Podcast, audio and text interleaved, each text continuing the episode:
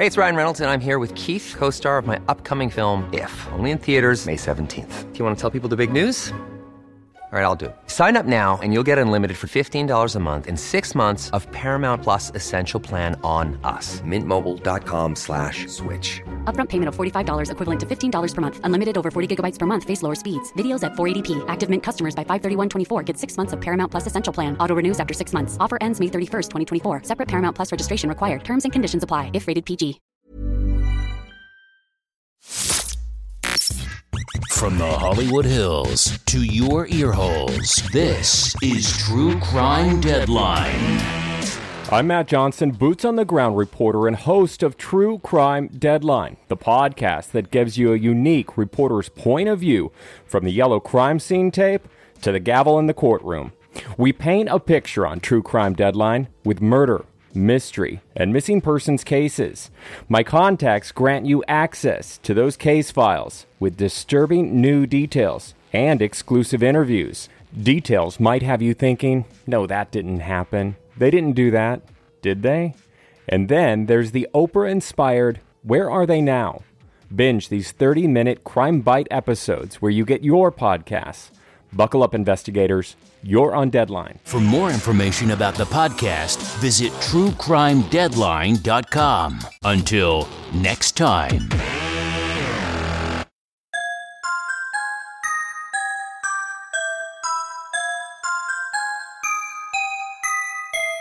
I'd like to start off by saying I'm not a maniac.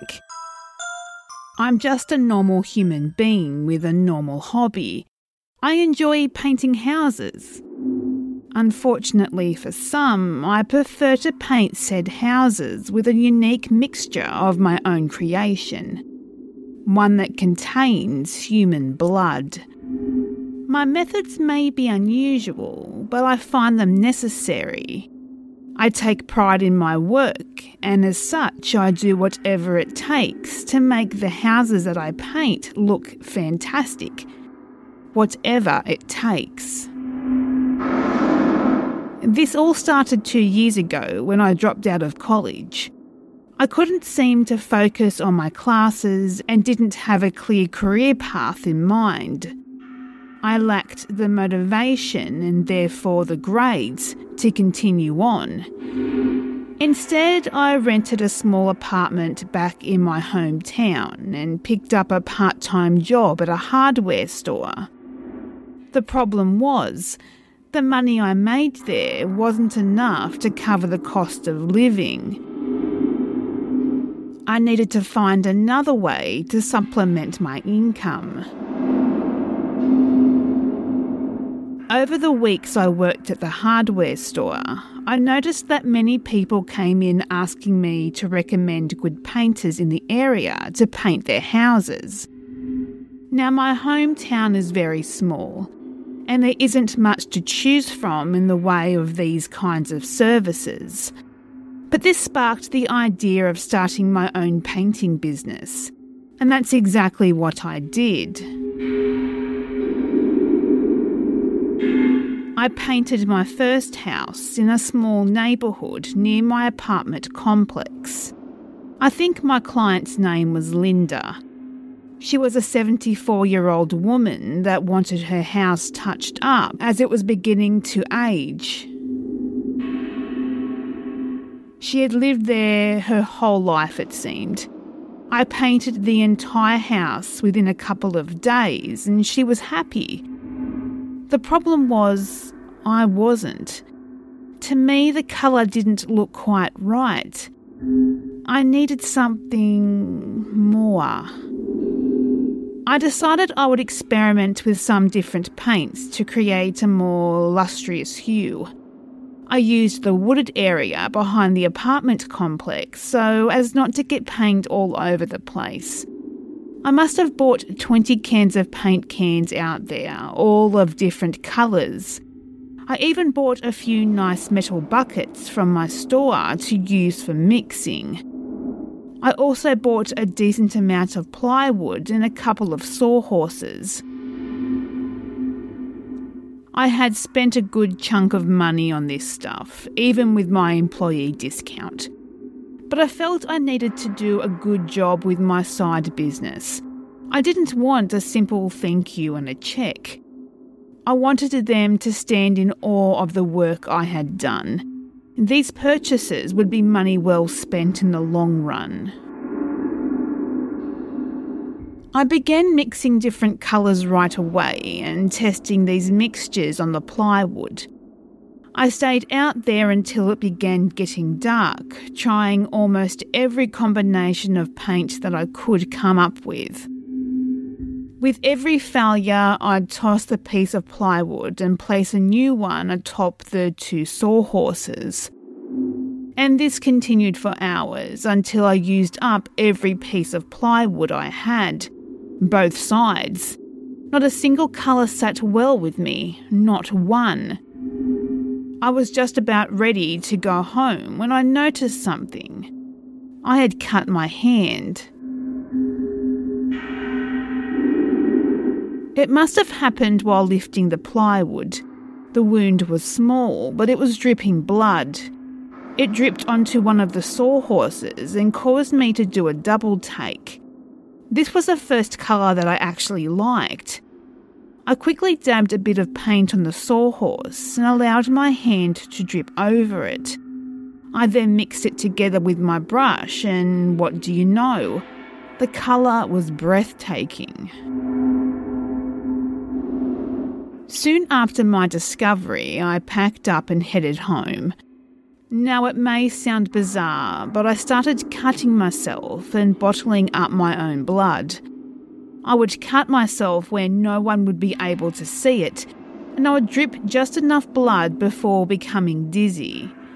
It was a long process that took roughly a week, but I eventually had enough blood for a whole house. My next client was a man by the name of Darren. He was in his mid 40s and looked after your typical family a wife, two sons, a daughter, and a pet dog. He had just relocated for his work and wanted to paint the new family home to surprise his wife. He was a stern man, and I could tell it would take a lot to impress him. It was a good thing that I had all that blood. I took the colour he wanted and mixed in some of my blood in each can. His house was of a decent size and area, but it was low to the ground, so the job didn't take too long. It also helped that I was motivated to see my new paint at work. In record time, I had the job done. Just in time for Darren to take a look before his wife came home from work. My God, it was beautiful. Darren was gobsmacked after seeing my work. He couldn't believe how good of a job I had done. And I couldn't either, to be honest. This colour came out better than I expected. It seemed that I could mix the blood with any colour to give that extra bit of lustre that it needed. It made the paint dark but strikingly bold in a way that it has to be seen rather than be described in order to be fully understood. Darren was happy, and so was I. After a couple of more jobs, I began running out of places to cut myself. That, and it was taking a lot out of me. On the bright side, everyone loved my work. With the aid of word of mouth, I was becoming a small town success. And after just a few jobs, I couldn't stop there. Not with all the praise I was receiving. I had to keep going, but how? As much as I was enjoying the success I was receiving, I knew I couldn't keep cutting myself. It wasn't healthy and I just didn't like doing it. One time I nearly passed out. I had to hatch a plan in order to continue my valued work. I thought of robbing a blood bank, but quickly discarded that idea. For one, there was none nearby, and I lacked the proper stealth and know how to pull off such an operation. I thought of killing animals to fuel my passion, but I discarded that idea as well. Animal blood was far too different from human blood. It just wouldn't be the same. While privately contemplating new ideas, I heard a knock on my door. It was an electrician hired by the landlord. He was here to do a routine checkup on my thermostat and electrical box. I let the man in and went back to my failed planning. I watched the man as he checked my thermostat. It was then that I had a dark thought cross my mind. I brushed it off at first, but it was like an itch that wouldn't go away. I eventually gave in to it. Without hesitation, I grabbed a large knife from the kitchen drawer and walked over to the man. His back was towards me, making my job easier.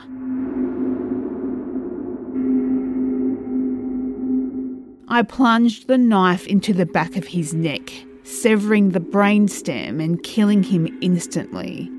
He fell to the floor with a thud.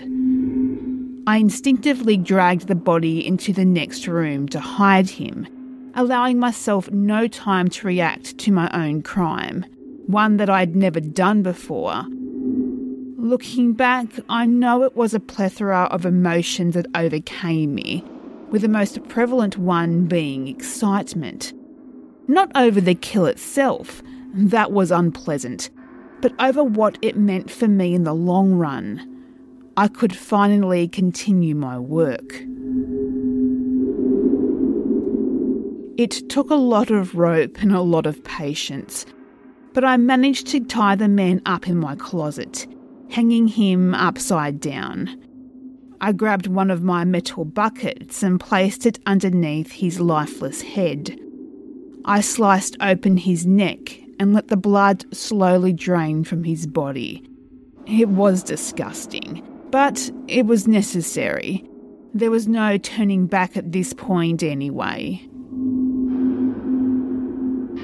After draining him completely, I disposed of the man's body in the wooded area behind my apartment complex, where I first started experimenting with new colours. I buried him beneath a large tree. I figured that he would decay and provide the tree with some fertiliser the circle of life and whatnot. I know you have listened to enough true crime podcasts to think that it isn't smart to dump a body so close to where I live. But really, that's not always true. My hometown is in the middle of nowhere, and my apartment complex is even further out.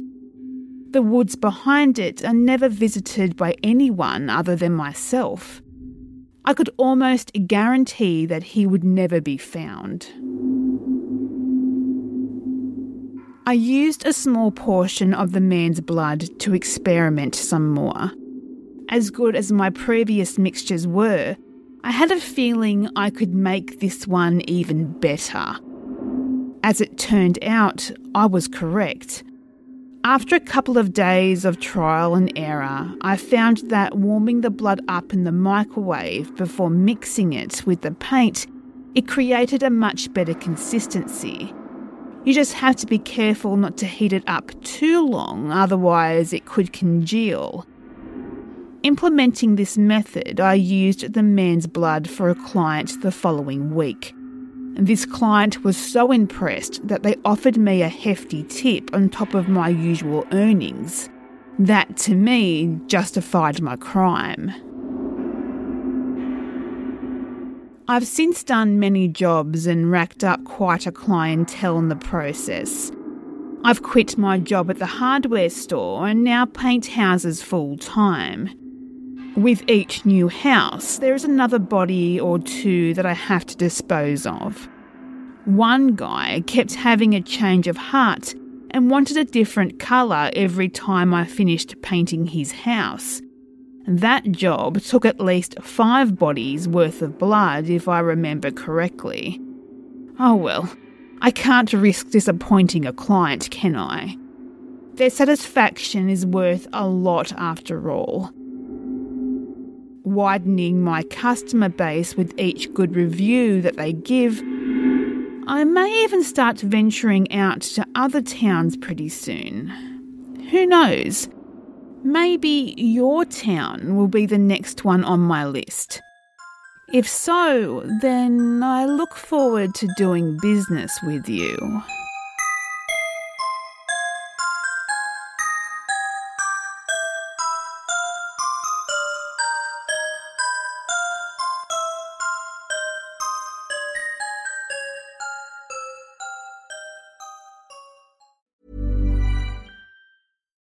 It's Paige DeSorbo from Giggly Squad. High quality fashion without the price tag. Say hello to Quince.